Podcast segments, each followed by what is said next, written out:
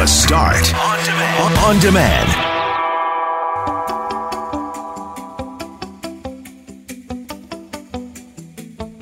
A restriction free Manitoba by spring? That's what Dr. Brent Roussin implied we could be looking at as they updated their public health orders on Wednesday. So we had a chat about that and a conversation about vaccine passports. Did they still make sense? And that vaccine passport, just one of many divisive issues on social media. So we had a conversation about that and its impact on our mental health.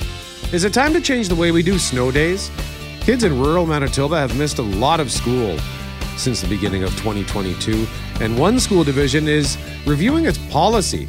And David Letterman spotted in a Blue Bombers toque? We had fun today talking about random Manitoba references in pop culture. I'm Brett McGarry alongside Greg Mackling and Loren McNabb. We are Mackling, McGarry, and McNabb. And this is the Thursday, February 3rd podcast for The Start.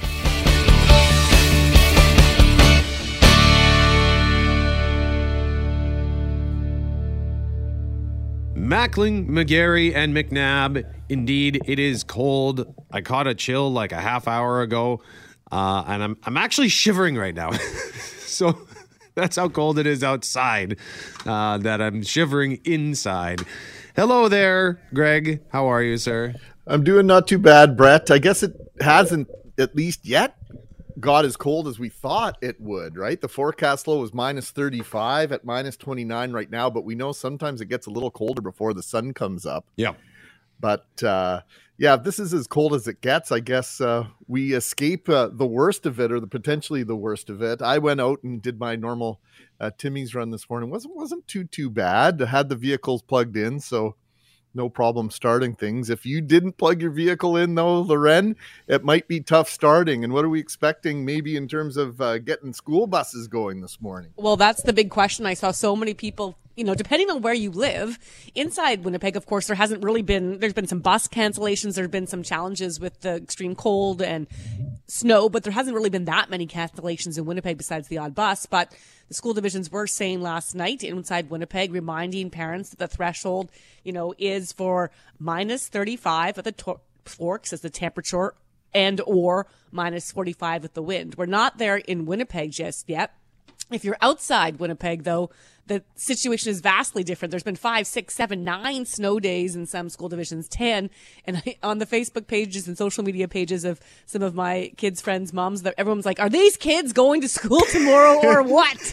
like, because it's been a lot, it's been many, many days. And we get it. It's about keeping the kids safe. You don't want them go, being on a bus and have it break down. You don't want to be, get caught in like really bad whiteout conditions on the road. Everybody understands that. But man, in some school divisions, it's been, there have been a lot of snow days. And so outside the city, I believe Prairie Rose School Division's already put out a note, Brett, saying uh, there's some impact already to that division. So yeah, here we go. I mean, it's been it's been a week of weeks. I thought today was Friday, just to add you know, to the uh, pain of that. But yeah, Prairie Rose School Division, the buses weren't running yesterday. We're waiting to see what they have to say today. And yes, they're not running today in the Prairie Rose School Division, Community School, and Hutterian Colony school sites are open, but student oh, attendance. wow. Attendance is at parental discretion where travel is required. So, Well, if they don't go the today, first. at least. Oh, sorry, Loren. At le- if they don't go today, at least they can go tomorrow, right? No, there's also in my school division. There's a PD day tomorrow. Come So, on. If your parents have been, if you're in a school division where you've had, you know, say two, three,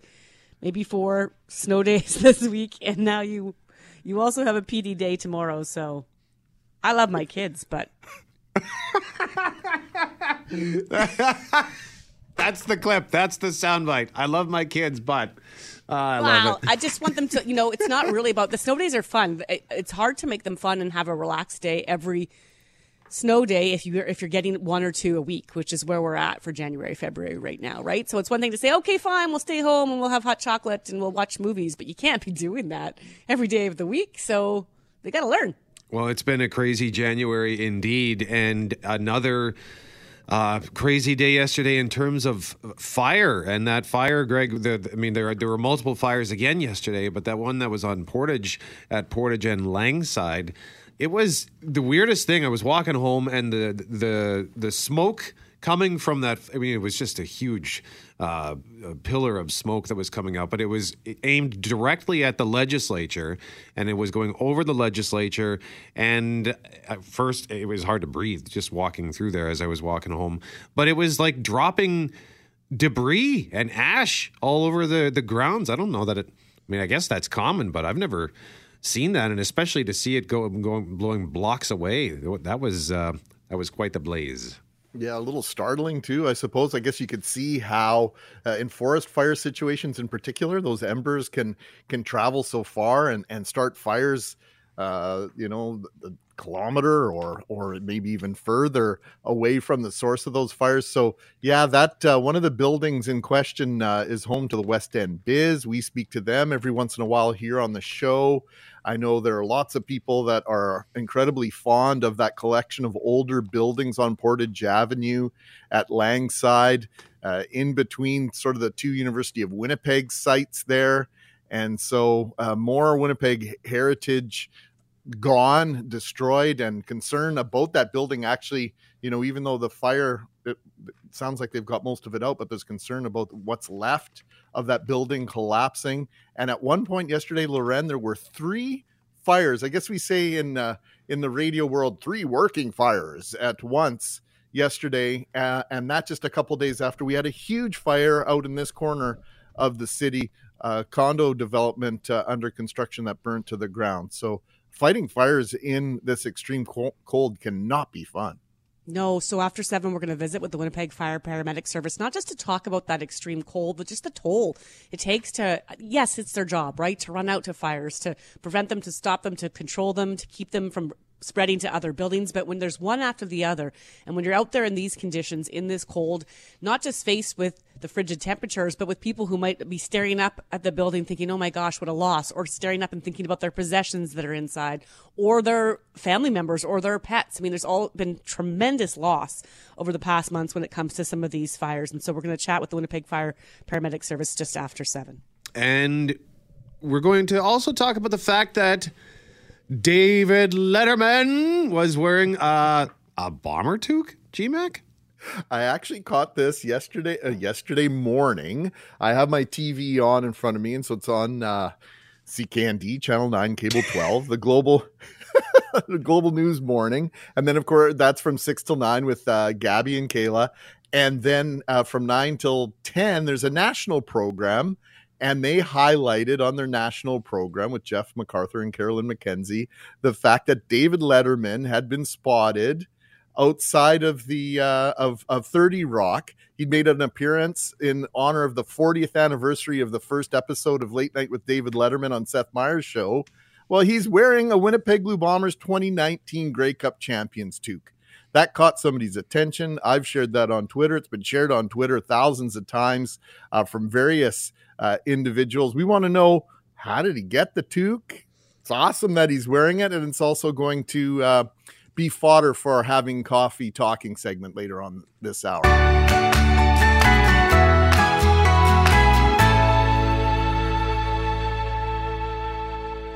Mackling, McGarry, and McNabb, our public health orders, Lorena, are going to gradually start to relax next week. Yeah, so as of Tuesday, as I think we all know now, that's February 8th, capacity will expand to private gatherings. So a household can have 24 others indoors, 50 people outdoors, as long as all people are vaccinated. Sports and rec tournaments are back on as of Tuesday. Alcohol can now be sold at licensed restaurants until midnight. Right now, it's uh, can't be sold past 10. And the Jets can have thousands, not just hundreds in the stands as capacity goes back up to 50% starting Tuesday. And again, the caveat there is that everyone in attendance is vaccinated. And so the new public health orders will be in effect for a couple of weeks. And then, well, Dr. Brent Roussin was asked what comes after that. Well, certainly it's a thing that we've we're always discussing. You know, the the, the short term and medium and long term approaches to to things. So we don't have specific dates, um, and and it's really challenging to come up with uh, specific dates. I think the message is that, um, given where we are uh, we are right now. Um, if uh, if we don't see anything unexpected, that we're looking at a, a restricting restriction free Manitoba by spring. Well, hooray to that!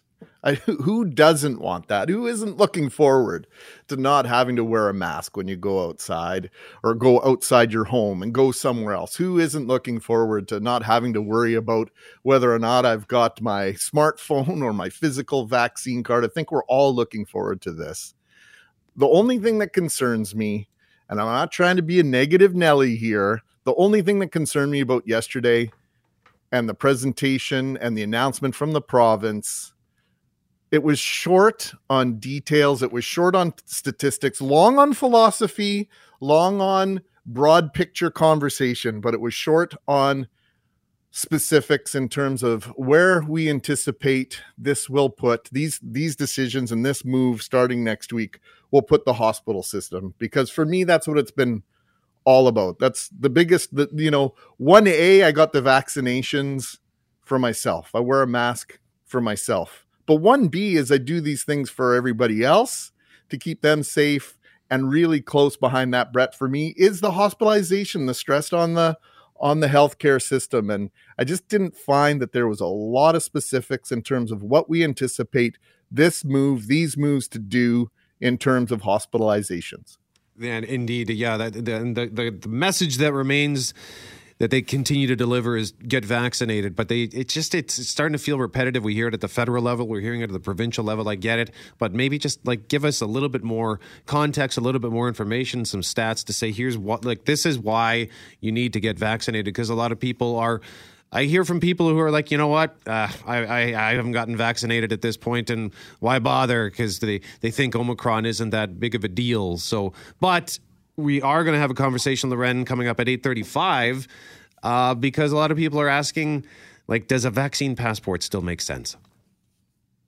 That question's being asked because there are other jurisdictions that are lifting passport requirements. The UK a few weeks ago said in large gatherings, you know, concert events, they're not going to have that passport requirement. Uh, how, there are experts in that part of the world that said, no, no, no, no, don't lift that. We need them. But there's some diverging opinions on this. At one point, you know, the vaccine was passport was about fighting the virus, and that's been important. But it's also been about uh, getting people to sign up for the vaccine. And does that still make sense? Do we still need that carrot dangled in front of people? So we're going to have that chat about vaccine passports. Do they still make sense at eight thirty-five?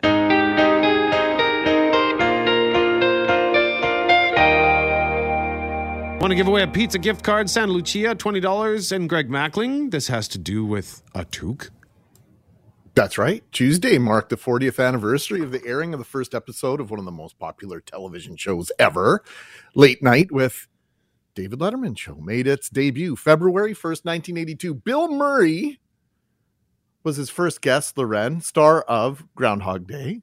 I thought that would make you very happy to mark the anniversary, Letterman joined Seth Meyers on his show. And the hubbub in these parts is the fact that Letterman was wearing a 2019 Winnipeg Blue Bombers Grey Cup Champions toque on his way in and out of 30 Rock. Now, it's not the 2021 version. That needs correcting. But we also would love to know how Letterman got his hands on the gorgeous piece of merchandise. This morning, we're talking about our favorite Winnipeg pop culture references, maybe your favorite made in Manitoba movie, your favorite Manitoban to make the international stage. Lots of latitude here, but uh, this is by far one of my favorite Manitoba slash Winnipeg pop culture references. Brett? And now, the voice of the Winnipeg Blue Bombers, David Letterman.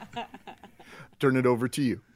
All right, so let's go around the horn here, and you can weigh in at 204 780 6868. Jeff Braun, why don't we start with you? I know you're a huge fan of Letterman. Yeah, I love all that Letterman stuff. Uh, the one I picked, though, was from a movie in 2014, David Fincher's Gone Girl, which starred uh, Ben Affleck and Rosamund Pike. And in this scene, Rosamund Pike and Neil Patrick Harris are trying to lie low. They're at a hotel casino, and NPH tells someone they're just tourists from Winnipeg. No, we're from Winnipeg. Excuse oh. us it's very quick. when it happened the first time I saw it, it was really jarring just because you just weren't expecting it. Huh? Uh, and I would also point out the new and excellent Pam and Tommy series that debuted yesterday on Disney Plus, as a Winnipeg mentioned in episode two. Yeah, I, that that I watched the first the three episodes they released yesterday. That's excellent, by the way. Uh, so the couch potatoes will have more on that podcast. Uh, will be released by about three o'clock this afternoon. Um, Mr. Poitras?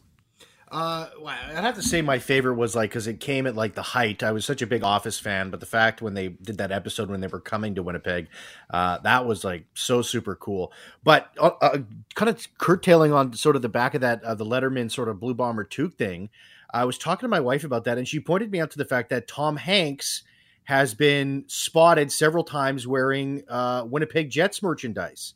And he's been photographed wearing Winnipeg Jets hats. Uh, his son, Colin Hanks, has tweeted about the Winnipeg Jets, giving his thumbs up to the to the latest Heritage uh, jerseys. So, and I'm wondering how that even came to be. How does Tom Hanks? Bec- I know he's a, and this is a slight against him. I know he's a Hamilton Tiger Cats fan. He was at the Grey Cup because uh, he's good friends, of course, with Martin Short from Hamilton, um, and and and Martin Short is a is a Tie Cats fan.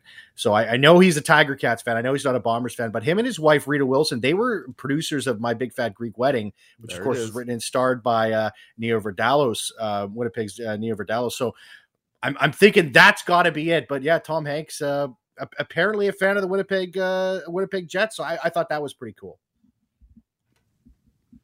How many Jets uh, pictures are there of Tom Hanks out there in the in the wild, Mr. Poitras? I was able to find two on my Google search.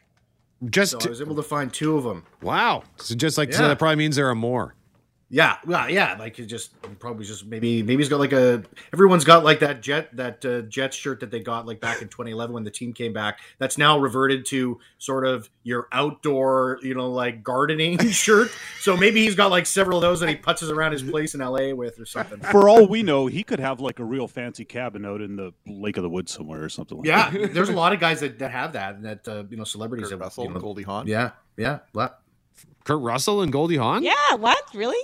Oh yeah. Faith Hill and Tim McGraw. I That's think, the too. word. That's the word that they have a cottage out on Lake of the Woods. Yeah. Oh, wow. That's neat. Um, Loren, what about you? Well, Poitras stole my office reference, so I've really got nowhere else to go with this. But. I watched that whole shit. No, no, no. That whole episode looking for something that was Winnipeg related, and of course, it was never filmed here. And your conversation about Tom Hanks and getting excited that Colin Hanks wears Jets jerseys reminds me of every time we go to a concert. And you know the singer band will step out in a Jets uniform or a Bombers uniform that's been given to them by the organization, and for whatever reason, everyone's like, "Yeah, they love the Jet." Like they were just handed that jersey 20 minutes ago, and of course they're going to put it on. But you have that real feeling of pride for some reason when they do it.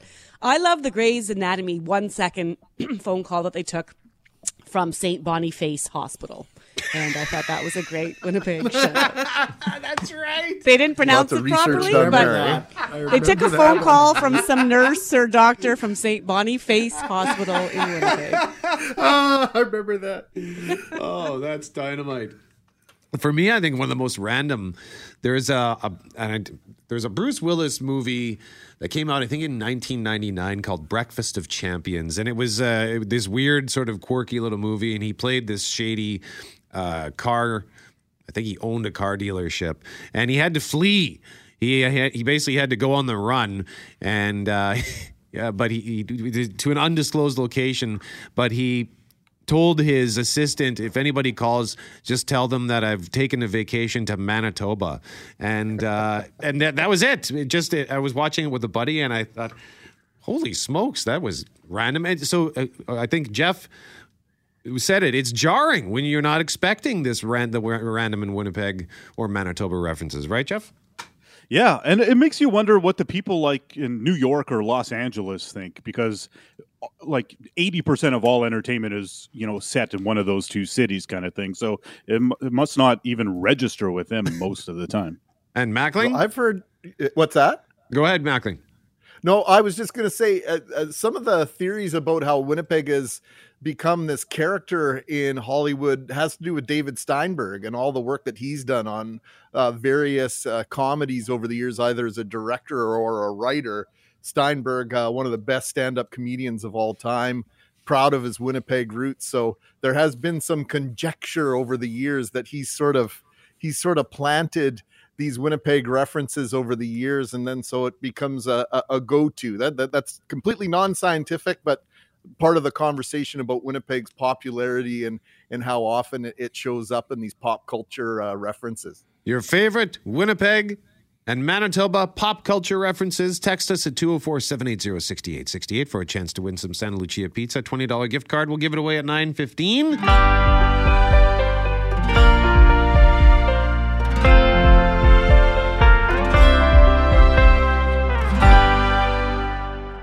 Mackling, McGarry, and McNabb, we are asking you at 204 780 6868 about your favorite Winnipeg or Manitoba pop culture references after David Letterman was spotted sporting a Winnipeg Blue Bombers 2019 Grey Cup champion toque. Greg, what do we got on our text Lots line? of people. Of course, lots of people re- referencing The Simpsons and when they came to Winnipeg, and of course the famous "That's it, we're going back to Winnipeg." That was uh, probably uh, one of the more famous Simpson references, and of course the uh, "Welcome to Winnipeg" sign. We were born here. What was? What's your excuse? That's one. I think when they came here for the cheap uh, medications, Vince said, uh, "Don't forget life in pie, or Life of Pi, and the journey they make to a zoo in Winnipeg." And uh, Loren, is your is your Burley up and running this morning? It sure is. Do you see Chris's uh, text message? Go ahead. Yeah. So Chris says in 2004, none other than U of M's Professor Popsicle appeared on Letterman. He was immersed in a giant bag of ice cubes and ice water live on the show. Gord Giesbrecht presented Dave with many Winnipeg gifts, and the University of Manitoba provided U of M Bison's sportswear. It's so funny because here we had this guy, Professor Popsicle, in our midst, and it was suddenly he appears on Letterman, and we're all like, who is this guy? Like in Winnipeg, I don't feel like he was known for me anyway until he made that Letterman appearance.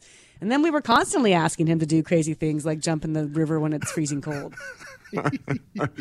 he's and he's he's been on our show and given us some great tips on how to to stay warm at Yeah. things like bomber games.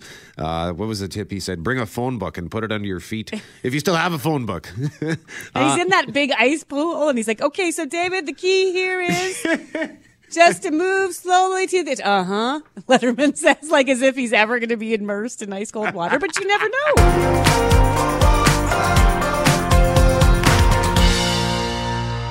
Mackling, McGarry, and McNabb. We're going to talk social media and the negative or the positive impact it can have on your mental wellness, particularly as it pertains to divisive issues on social media. But first, question of the day cjob.com for credit aid. Worried about your debt? Call 204 987 6890, creditaid.ca. The new health orders in Manitoba are opening things up even more. What do you think? 75% say good, it's time. 15% say it's fine for other people, but I still won't be going out much. And uh, 9% say bad. It's too early. You can still cast your vote on that at cjob.com, but we will be updating that very soon. And keep those texts coming on your favorite Winnipeg or Manitoba pop culture references, or maybe you had a Winnipeg or Manitoba encounter while you were traveling somewhere. This text made me laugh. I forgot completely about this character, GMAC, on an episode of Cheers. Carla's husband, Eddie LeBec, was a Bruins Bruins goalie who Carla said was once traded from the Leafs to the Winnipeg Jets. He walks in and she rattles off all the teams that he's played for and all the different trades. And uh, it is absolutely a wonderful episode.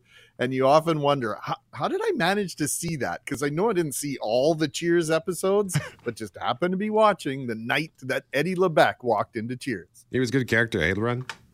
Oh, and I was just thinking, like, what age? Because in theory, he was retired, or did he still play? He still played and then he joined the Ice Capades. He actually, Right. if That's memory right. serves, he got killed That's by right. a Zamboni, if I'm not Yes. mistaken. Because I was trying to think, what age was Carla supposed to be on that show? Was she in her 30s or 40s? Or, like, I don't think so, but he was still skating. So that's what was weird about it. I was just trying to nail that down. Keep those texts coming for a chance to win the Santa Lucia Pizza gift card. We'll give it away at 9.15. Now, if you spend any time on social media, you may have noticed of late that somehow it has managed to become even more angry, whether it's the truck convoy and related protests, or public health orders, or people complaining about Wordle. It doesn't take much effort to find a grumpy space on social media. And if you let it, it can have a brutal effect on your mental health. Dr. Rehman Abdulrehman with Clinic Psychology Manitoba is here to help us with that. Rehman, good morning to you. Good morning to you, folks. So, the easiest solution I know is just don't look. But uh, let's just put that aside because if someone chooses to enter the fray on social media, should they be preparing themselves for battle? Uh, well, I I think we need to be prepared in in today's world to have a to have a better informed point of view on what's happening in the world. Um, I, I think long. I, I, I want to read you a quote. I think that answers that. You know, this is from uh, Auschwitz uh, survivor uh, Primo Levi. He says, "Monsters exist, but they are too few in number to be truly dangerous. More dangerous are the common men, the functionaries ready to believe and act without asking questions."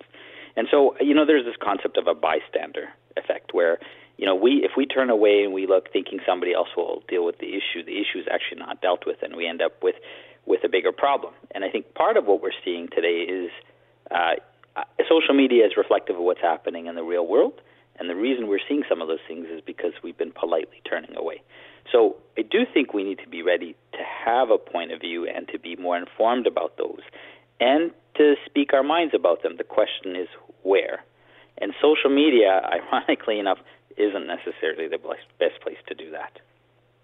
Kelly Moore, our colleague Rehman, calls it unsocial media and or anti-social media is uh, probably apropos description as well at times. It is absolutely buyer beware when you enter the fray. I like your advice of, of being educated on, on what you're going to post, but uh, sometimes things get really personal. You can put something that, yeah. that has merit and then people will will take it a right turn or a left turn and or a u-turn and turn it into some sort of personal bashing and and that really defeats the entire purpose sometimes oh yeah no absolutely that i think when we put something out there it's about when we, whenever we put an opinion out there i think we have to be ready to to get some people who are not always going to be happy with that I just don't know that we need to be looking to social media to take some of those comments personally. Like, I just, I, I have a, uh, you know, I, I put out a bias test some uh, sometime in the fall last year, and I'm getting random emails from people who are so angry about the test. You know, like just random people. Um, and so, you know, you have to take that with a pinch of salt. You have to understand that those people are not necessarily people closest to you. The issue is when it's when people who are close to you on social media that that speak up against you. With social media, there's like this invisible barrier that allows people to be jerks sometimes. You know, they think if they're not facing you face to face, they don't have the common decency to manage how to have a good conversation. And so I would simply take it to real life and say, happy to want to talk about this, you know, next time we talk on the phone or something, let's talk about this. And I think the moment we have a real person on the other end and it's somebody that we know and we have to face them, we have some greater sense of social decorum and the manners of how to have those conversations. That said, we are still going to have people who disagree with us. And I think that disagreement, I like I, I'm not saying that all educated people will agree, but I think most of the rationale behind certain things have good research and backing behind them. And if we can understand those, we not we not we may not 100% agree on the fine details, but we're generally going to agree that most people here are trying to mean well to protect people. Just to our tip line, our text line right now, Rehman is a listener that says, "Wow, crazy timing." On your show topic today, I deleted my Facebook app last night as it was getting too negative. I thought it was just me. I've been there this week. I've been there in weeks past, and, and part of me wants to go ahead and do that so I can eliminate that from my life. And at the same time, when there is minimal social contact right now, and that is changing, I know, with restrictions changing, but when it's minimal, it's sometimes your only way of seeing what's going on in the world. You feel like it is. And then I feel like if you get rid of that, well, maybe I, I need to hear those diverging opinions. Maybe I need to have them in my face so I understand how other people are feeling. And so I, I'm never really sure what the right answer or where to take that when it comes to my use and my my personal feelings about different apps, Rehman. Yeah, no, that's that's really a good point. Social media is like our media now, and the, my recommendation is always the same as it would be with the news. Like, you know, look at it to be informed, and then turn it off. The dilemma with like you know, where's you know, I think about myself when I was younger. Uh, it was just the news. I wasn't necessarily getting the news or being bombarded with it, you know, with notifications on a regular basis. And now we don't just have the news; we have people's opinions showing up as notifications. So, so I think silencing notifications is really important, and then choosing when you're getting to be online. And that way, you're not getting bombarded with opinions or negative points of views or or anything that you don't want to listen to or want to listen to, but you're choosing the times when you get to get on there versus being a passive responder to the notifications you're getting on your phone on a regular basis. Dr. Rehman Abdulrehman with Clinic Psychology Manitoba. Thank you very much for your time as always, sir. We appreciate it. Thanks for having me.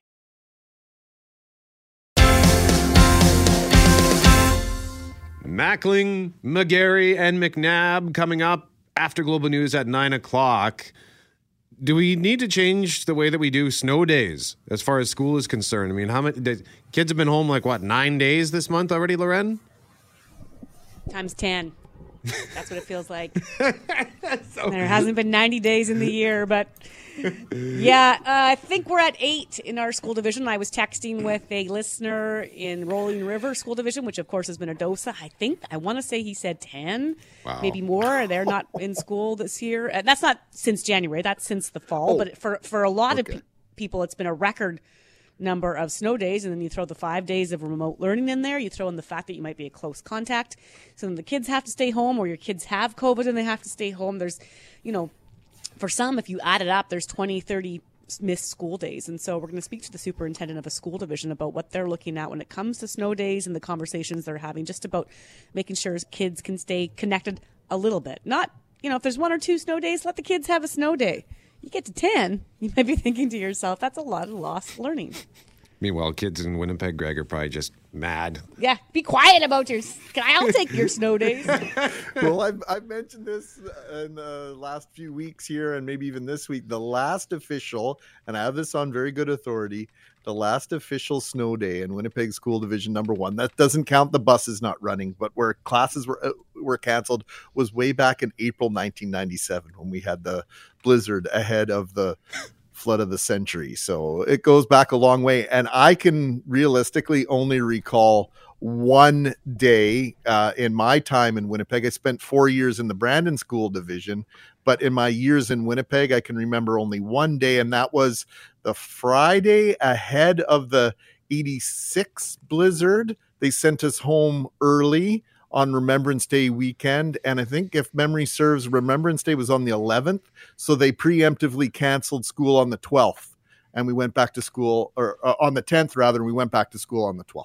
Okay, so uh, that's coming up after Global News at 9. But right now, want to talk about how starting Tuesday, you can have more people in your home if vaccinated. Restaurants can serve alcohol later, but again, only to the vaccinated. And fans will be back in the stands at Winnipeg Jets games as it moves towards 50% capacity. Again, proof of two doses will be required to get into those games. Now, there are some changes, Brett, coming for the unvaccinated as well, or those who might just have the one shot. You know, when it comes to gatherings, there's some rule changes, and there. People might forget this, but a few months ago, capacity limits went into re- retail stores in some communities in Southern Health Region because their vaccination rates were low. And so they were capped at 50% at some stores in Southern Health. Well, that cap is being lifted as of Tuesday. But for the most part, most of the rules we've been living under will still come with some sort of vaccine caveat. So we're not alone in that. BC said just this week, Greg, that it's going to extend the passport requirement until at least the end of June in that province. On the flip side, Loren, earlier this week, Denmark lifted almost all of its vaccine requirements for places like restaurants and bars. And last month, the UK announced face masks would no longer be mandatory in public places and schools, along with vaccine passports having been dropped for large events. Epidemiologist, our friend Cynthia Carr, is the founder of Epi Research and joins us now to discuss. Cynthia, good morning. Good morning. So lots of diverging opinions on this one, as as we're accustomed to by now during this pandemic. What do the numbers show when it comes to vaccine passports? Are they effective? Well, you know, there's still a, a lot of conversation about uh, the effectiveness of, of vaccine passports and why. You know, the the two primary purpose of or goals of passports are typically stated as we want to prevent transmission uh, and we want uh, to keep people out of the hospital. Um, and you know, all of us would say, well, yeah, that's that. Those would be some common goals we can all agree on. We want to prevent transmission, and we don't want people to get very sick. But the conversation is really um, how effective are uh, vaccines uh, in preventing transmission. Uh, you know, studies are showing they appear to be in the shorter term, but um, you know, it can. We know we talk about waning immunity. So how are we protecting people? Um, with these rules and and really it's about the the the more people you have together, as we know, the more potential there is for spread. And if, if you have more people at high risk uh, being unvaccinated, we know it's higher risk for uh, poor health outcomes. Um, those are the people that could end up getting very sick um, if they're in, in groups with, uh, you know, high transmission still going on. So when we talk about passports, Cynthia, and the idea that, you know, the proof of vaccination, what do we need to look at next? Is it how it's spreading? Is it those hospitalization rates? Is it maybe moving it to that third dose? Because we hear so often with Omicron that booster is what's really helping things out because there's a lot of people who might say, well, hang on, other jurisdictions are changing the way they go. What do we need to consider if that's a road we go down in the weeks or months ahead? You always have to understand what the, the reason and purpose is be, behind changing rules, whether it's more restrictive or less vaccine passports or not. So we have to understand what's going on in other countries that have made those decisions where they already at their peak, they're seeing transmission declining significantly, and they feel that you know they're in a in a safer place to start uh, lifting some of those tools uh, to prevent spread and prevent um, you know the worst case outcomes. And obviously you know those are all vaccine vaccine passport masks uh, gathering sizes. Those are all pieces of the puzzle to look at. So we have to be careful about constantly saying, well, Europe did this, Denmark did this. Yeah, and they were, you know, there were marches and protests, and that's okay too. That's part of society, and it should be. Um, but again, it's what are reacting to it. And my my thoughts right now are to continue to watch the data uh, because we still have a large number of people in hospital that are very sick. As far as the, the vaccine passport goes, some look at it as you know this is designed to to protect people who are not vaccinated, and others see it as discriminatory and and segregation, um, and, and get quite angry about it. So when uh, you see that that kind of anger, or maybe if you maybe you speak to to people who uh, would consider themselves on that side of the fence, you know, how do you? Is there a way to to help them see it differently? Right, and, and that's a, a great point. There's a range of conversation that goes from, you know, is this a good idea? Is it ethical? is it even legal? You know, it, it gets sort of like where are we at in terms of our thoughts? Um, and for all of those, to what end? Again, what is our common goal?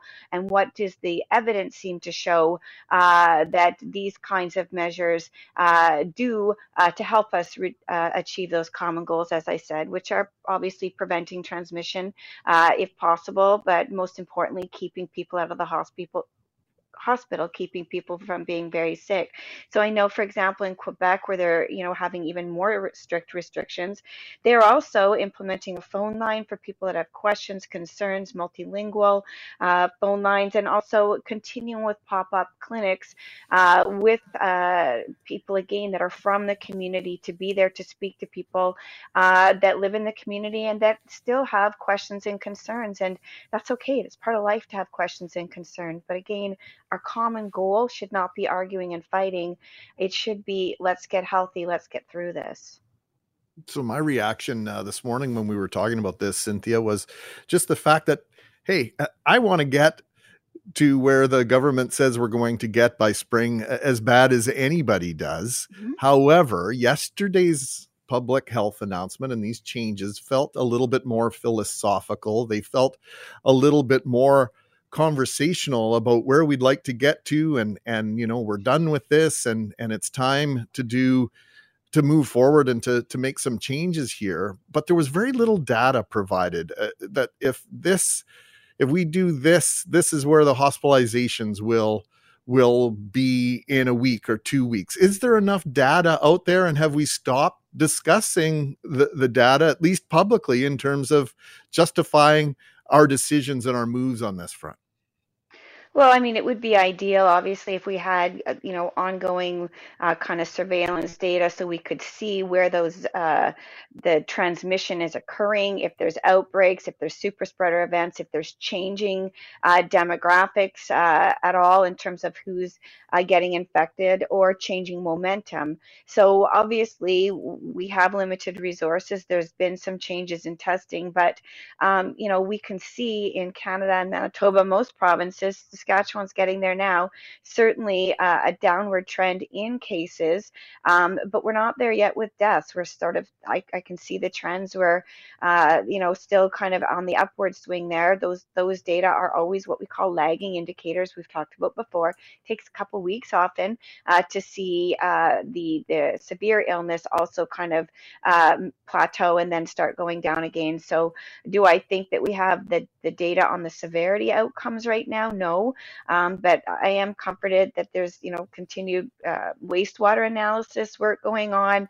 Um, you know, those are all pieces of uh, surveillance that need to be considered. Cynthia Carr, we are out of time, but we thank you so much for joining us once more uh, to discuss this uh, particularly tricky question. It is. Mackling, McGarry, and McNabb. In our next segment, we are going to give away that $20 gift card for Santa Lucia Pizza based on your text messages on Winnipeg and Manitoba pop culture references, like Kevin, who reminds us that the Winnipeg Blue Bombers team bus was just featured on The Simpsons. The Barley Jacks leave the Atoms field all at once to purportedly try their luck in the Canadian Football League. So, Kevin, thank you for that. Last chance to get in. Shoot us a text, 204 780 6868, and we'll pick a winner in our next segment. Depending on where you live in this province, your kids have had anywhere from a handful to 10, 11, 12 snow days. Yeah, and if you throw in remote learning, maybe the possibility that your kid was a close contact and had to isolate for 10 days, or maybe they even had COVID and had to isolate for several days, or maybe they had all of the above and have been home for what feels like many, many days. There are a lot of areas in this province where Manitoban school aged kids have been spending a lot of time at home. And we know divisions across the province are looking for ways to deal with that. And yesterday in my kids' own school division, Seine River, the superintendents put out a note saying, quote, we are fully aware that closing schools is a huge burden for our parents and can be detrimental to the learning of our students. Seine River School Division will be reviewing our policies and regulations that govern how we proceed with these closures. And this includes the possibility that going forward, when extreme weather conditions occur and kids are at home, staff will work to connect with kids more online, Greg. Yeah, I think in the first uh, day or two, the first couple of snow days, yeah, let the kids have some fun. Well, now as we approach double digits and supersede it in some places, the discussion has certainly changed. Simon Laplante is co-superintendent of the Seine River School Division and joins us now. Good morning, Simon. Good morning. Bonjour. We appreciate you taking some time with us. Eight snow days in your school division so far this school year. How does that compare to previous years? Well, it's uh, it's a lot because uh, last year I think we had uh, one snow day. Uh, now we're up to eight this year, so quite a big uh, of a difference. Can you outline for us the the criteria for a snow day? How do you ultimately make that decision? Well, it depends on the, the conditions, right? So uh, if we know that there's a blizzard advisory or if there's a storm advisory, uh, we'll get up. I'll get up at five o'clock. I get my uh, transport uh, uh, transportation supervisor to go drive uh, around. he's got some of his bus drivers that check the various area of our school division because our school division is has a huge geographical area and then they get they give me a report, and then I get in touch with the other superintendent from the area, like uh, others, our neighbored uh, school division. We talk, we compare notes, and then we make a decision. And it, it can be based on visibility, or uh, like uh, uh, yesterday for the day before it was a blizzard. The yesterday was the all the back roads in our division uh, are plugged up, snowed in, very dangerous for bus to, uh, to go down there. Uh, a lot of people don't understand that driving a school bus and driving a car or a truck is a very different thing. And so these are the kind of decision we have to make. Today, we were closed. Our threshold is minus 45. Uh, we all, we, none of us closed this morning because it was like uh, the average seems to be around minus 43. So it depends on on the uh, situation, and there's a process we follow we also have policies in our school division we need to to respect and follow as well. What are you hearing from parents?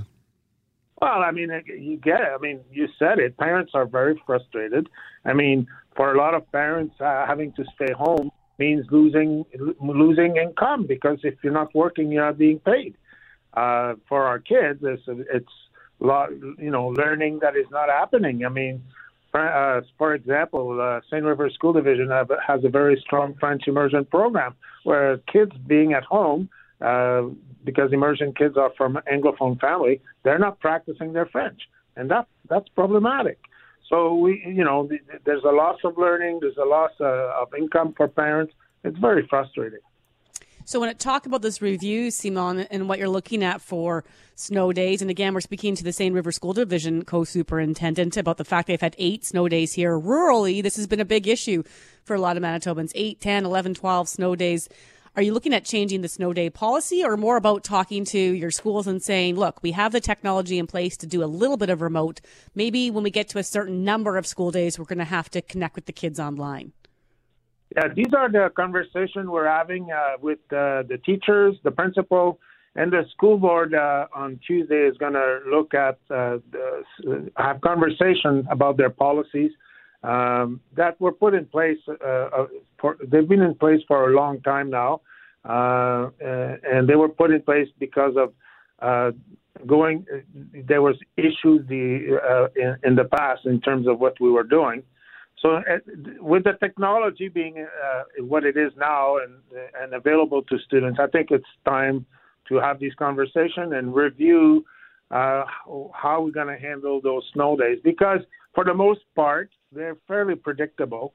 It's sometimes they're not, but for the most part, we can be ready as a as a community, as a as staff uh, knowing that more than likely there'll be a snow day the next day. So these are a conversation we're having right now with all stakeholders in the division.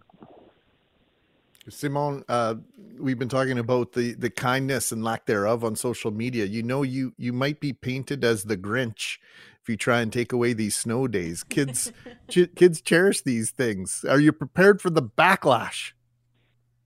I'm always prepared for the backlash, sir. And and and and frankly, I had lots of conversation yesterday with parents. Most parents wanted school to be open. I had conversation with parents who felt that today we should be closed. And uh, you you know what? You can never please everybody. In the end, uh, I have to make these decisions, and I live with my decision, and uh, that's my responsibility. I follow the policy, I follow the regulation, I have conversation with my colleagues, and we make a decision and it's all about the safety of the kids. Always safety of the kids and the staff. So if uh, if people call me a Grinch, go right ahead. I'm good with that. Simon Laplante is co-superintendent of the Seine River School Division, joining us live on 680 CJOB. Simon, thank you very much for this. We appreciate it. Yeah, you're welcome.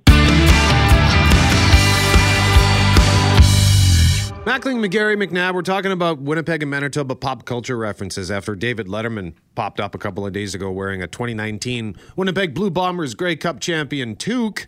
And we're asking you to share with us your favorite Manitoba pop culture references. And we got countless people pointing to this moment from The Simpsons.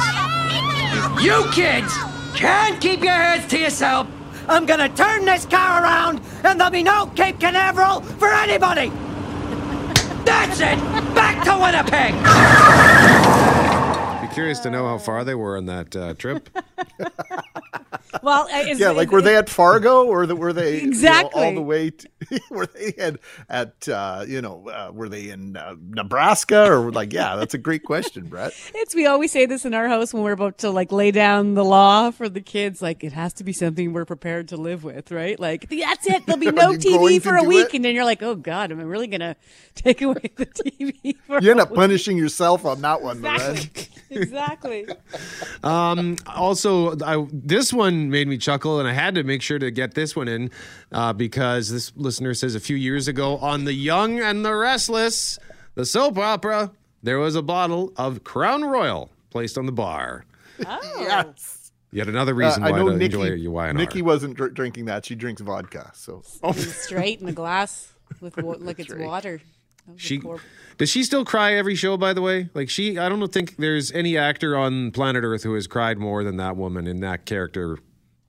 Yeah, she's a test good market chance. for mascara. That's like whenever mascara companies put out new mascara, they send it to the YNR, and if it can withstand a day with Nikki, Nikki Newman, they're good to go. Um, and Loren, do you see Lisa's text here? I do see Lisa's text. Okay, so Lisa texted to say during COVID, we have been watching Law and Order reruns, which has really stood up over time, she says. An SUV SVU episode had the following reference. Barbara sees a disc called Winnipeg Nights, which was a movie that was supposed to be shot in Canada but was never made.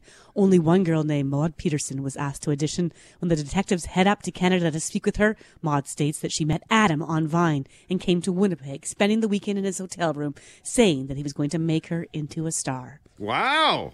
So, do they get? Does that person get murdered in Winnipeg? Thanks. that's pretty elaborate.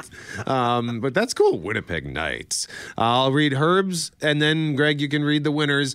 Uh, Herb says an episode of Get Smart, where Agent 86 and Agent 99 enter the chief's office. The chief takes them over to a sh- show a map of North America where there are pins dotted throughout the U.S. where chaos agents were located. And Max surveys the map and notices a lone pin. Why is there a pin in Manitoba? As he pulls the pin out of the map, all the pins crash to the floor, and he says it was holding up the map. so I don't, I, I haven't seen that, but that's fantastic. Yep. I'm gonna have to look that up. Uh, but Don's our winner. Chief, Greg. what's with all these chaos agents up in Manitoba? Don is the winner. Yeah, Don is the winner.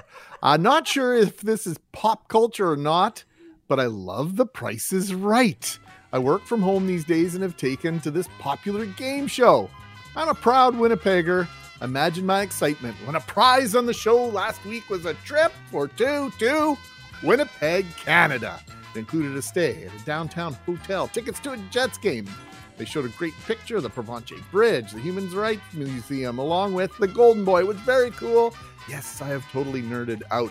Jim Toth did a deep dive on this situation, was the Alt Hotel, how it all came together. And I think this just encapsulates how we all feel when we see Winnipeg and, or Manitoba and these pop culture references. Too many to list. was a great set of text messages, but Don is our winner, Brett. Congratulations, Don. $20 gift card, Santa Lucia Pizza.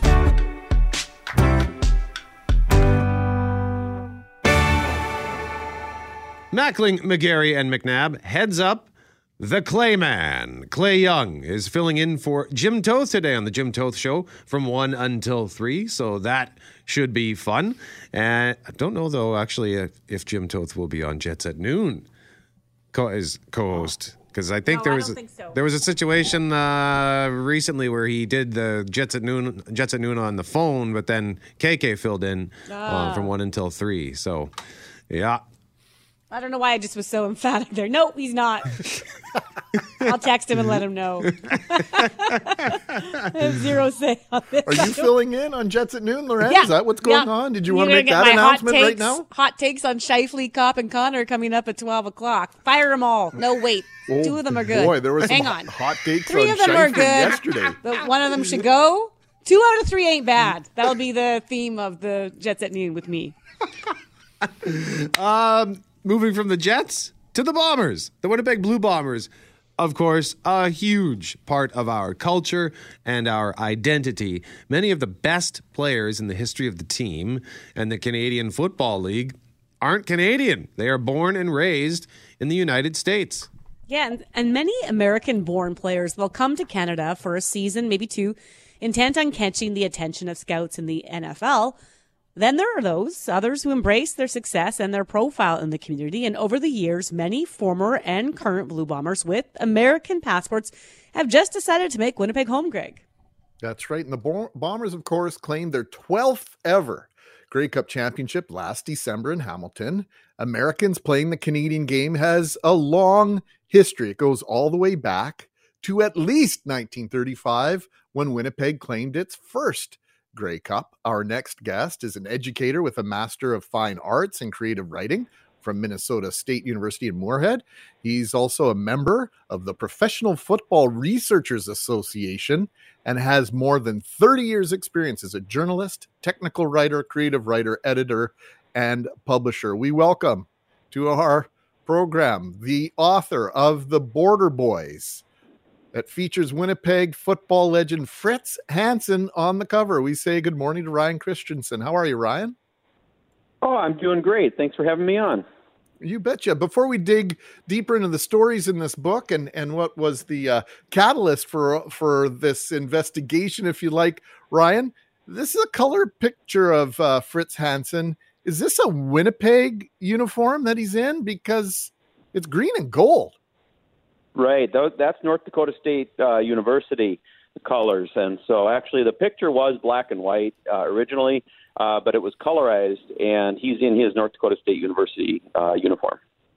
Okay, so I was a little panicked, but I know there's a story that you've been telling about how the Blue Bombers actually ended up in blue and gold because did mm-hmm. did did the Winnipegs start out wearing green uniforms once upon a time? Isn't that awful? They were wearing green and white, and um, and you know part part. There's a funny story with that um, at, they were wearing green and white, but they were not in the west uh, the Western semifinal. Uh, the one season, I think it was uh, 1932, if I recall correctly. But the St. John's Rugby Football Club was was playing uh, the Regina Rough Riders. Back then, Regina was uh, black and red, and they show up to play in Winnipeg against St. John's, and they forgot their uniforms. So guess what? They wore green and white and played St. John's because they were wearing Winnipeg's uniforms at the time, and then they absolutely destroyed St. John's. And so, if you think about the whole color mix there and the fact they were wearing Winnipeg's uniforms, and Regina won that game, there's no wonder why this rivalry between uh, Saskatchewan and Winnipeg goes, you know, really deep. So the green and white of the Saskatchewan Roughriders, let me get this straight, actually originates in Winnipeg. Uh, no, it's that's not where it originates, but it's just a happenstance that they wore green and white that day. Okay, all right. You wanted so bad for that to be the case, didn't you, Greg? I did. yeah, yeah, I did. I did okay, so we want to ask about the Blue Bombers. You know, they've they've won two consecutive Grey Cups with Winnipeg. Sorry, but the fact that Manitobans, sorry, they like to vacation uh, in North and South Dakota, and I skipped ahead in some of the things I'm reading about here, so apologies for that, Ryan. Um, can you tell us how players from North Dakota, South Dakota, Minnesota, you know, end up making history here in Winnipeg? Absolutely. So, um, what happened in the 1930s is uh, the various clubs in Winnipeg ended up merging into the Winnipeg Club. Um, you know, it was during the Great Depression. You know, it's not exactly understood why they ended up merging. Um, but they had already acquired a couple of American players in Russ Rebholz and Greg Kabat. Um, and, and they actually had uh, both of those as well as Carl Cronin in 1933 when they played in a Grey Cup semifinal against Toronto. Um, but but you know that that didn't get them far enough, right? And so um, at the same time, though, what people um, maybe don't understand is that Regina was actually hiring a lot of Americans as well, and they were hiring a lot of Americans from North Dakota and South Dakota, uh, uh, some from Montana, and um, when uh, and, and in fact in the uh, Western semifinal in 1935 on the way to the Grey Cup, uh, Regina had eight Americans and Winnipeg had nine. So it wasn't like you know Winnipeg was overpowering everyone else with Americans. It's just they they just had better Americans. And um, but the Americans that the Winnipegs picked up, um, they're all uh, or uh, four of the major ones are from Fargo, North Dakota, and Moorhead, Minnesota, which straddle each other there on the Red River, which you guys are familiar with. And um, uh, the the reason why these guys went up there is because there's a guy from Concordia College named Bob Fritz uh, who won a couple of championships for Concordia, and Concordia uh, back in the 30s uh, played uh, Winnipeg, and so um, Winnipeg. Winnipeggers were real familiar with Bob Fritz. He was this natural leader on the field. He was kind of the Patrick Mahomes of his time. He could he could uh, he was ambidextrous. He could throw with both both uh, both arms, and um, he he you know they liked him. And Joe Ryan, who was running the Winnipeg club, he came and sought out Bob Fritz and said, "Hey, um, do you know anyone else uh, that could play up here? And and at that time, Concordia would begin their season playing North Dakota State University every year. And Bob Fritz knew about Fritz Hansen. He said, "Well, yeah, you need to have Fritz Hansen." And so, you know, kind of that's the rest of the story. And there was there was um, other players, of course, Americans that came up there, and and there's uh, it, it depends. It, uh, Winnipeg had played a bunch of different teams um, down south here because um, like I said, they had all merged into one team up there, and they didn't have anyone else to play. So they ended up playing across uh, teams from across the border. Um, and as a sidelight there, sort of a related issue there, University of Manitoba that season in 1934, they hired a coach from the University of Minnesota, and they played the entire season by American rules. Now, the Blue Bombers, they've won two consecutive Grey Cups with Winnipeg born players as critical pieces of their roster.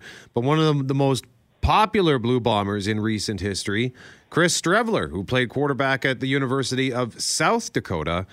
And Yeah. plenty of Manitoba born players have played at the University of North Dakota. So it would seem there is still a tie that binds.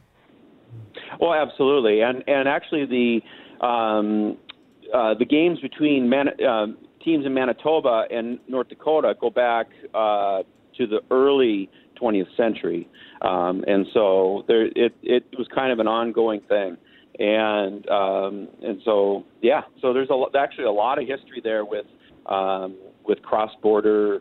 Uh, you know, crossings for players and also playing each other with the different teams. We had a, a story just the last couple of weeks about a woman in Winnipeg who purportedly put a hex and a, and a, a spell on the Minnesota Vikings back in the 60s when they stole Bud Grant from the Winnipeg Blue Bombers. So, of course, there are lots of Winnipeggers who have season tickets with the Minnesota Vikings. So, they're sort of a regional team here. So, just what made you so interested to go down this path and to investigate this book? Well, part of that is you mentioned the Vikings. I'm a Vikings fan, a Minnesota Vikings fan, um, and I knew about Bud Grant. Um, you know, being uh, from you know had had coached up in uh, Winnipeg and had great success.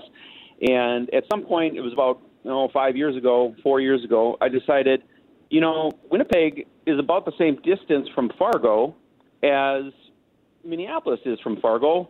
I could follow the Blue Bombers too, so I started attending games up there. And I was up there in 2018 when they inducted Fritz Hanson into the Ring of Honor. And um, I was like, "Who's Fritz Hanson? Who's this guy?" You know, I mean, I was from America. I didn't in the United States. I didn't know anything. So I started investigating, and I uh, it started to blow my mind uh, that you know who this guy was, just how good he was.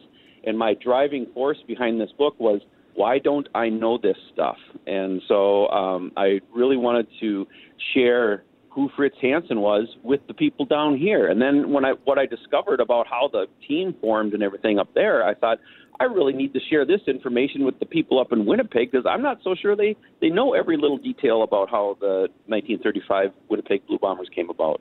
The book is called Border Boys. It's written by Ryan Christensen. Ryan, where can we get the book? It's on Amazon Canada, Amazon.ca. Uh, ca- Canadians get uh, actually, if you do the dollar conversion uh, between the two, uh, you actually pay a little bit less than Americans do, is what was from what I understand. oh, Canada, indeed. Ryan Christensen, thank you very much for joining us this morning. This has been fascinating. Okay, thank you very much for having me on.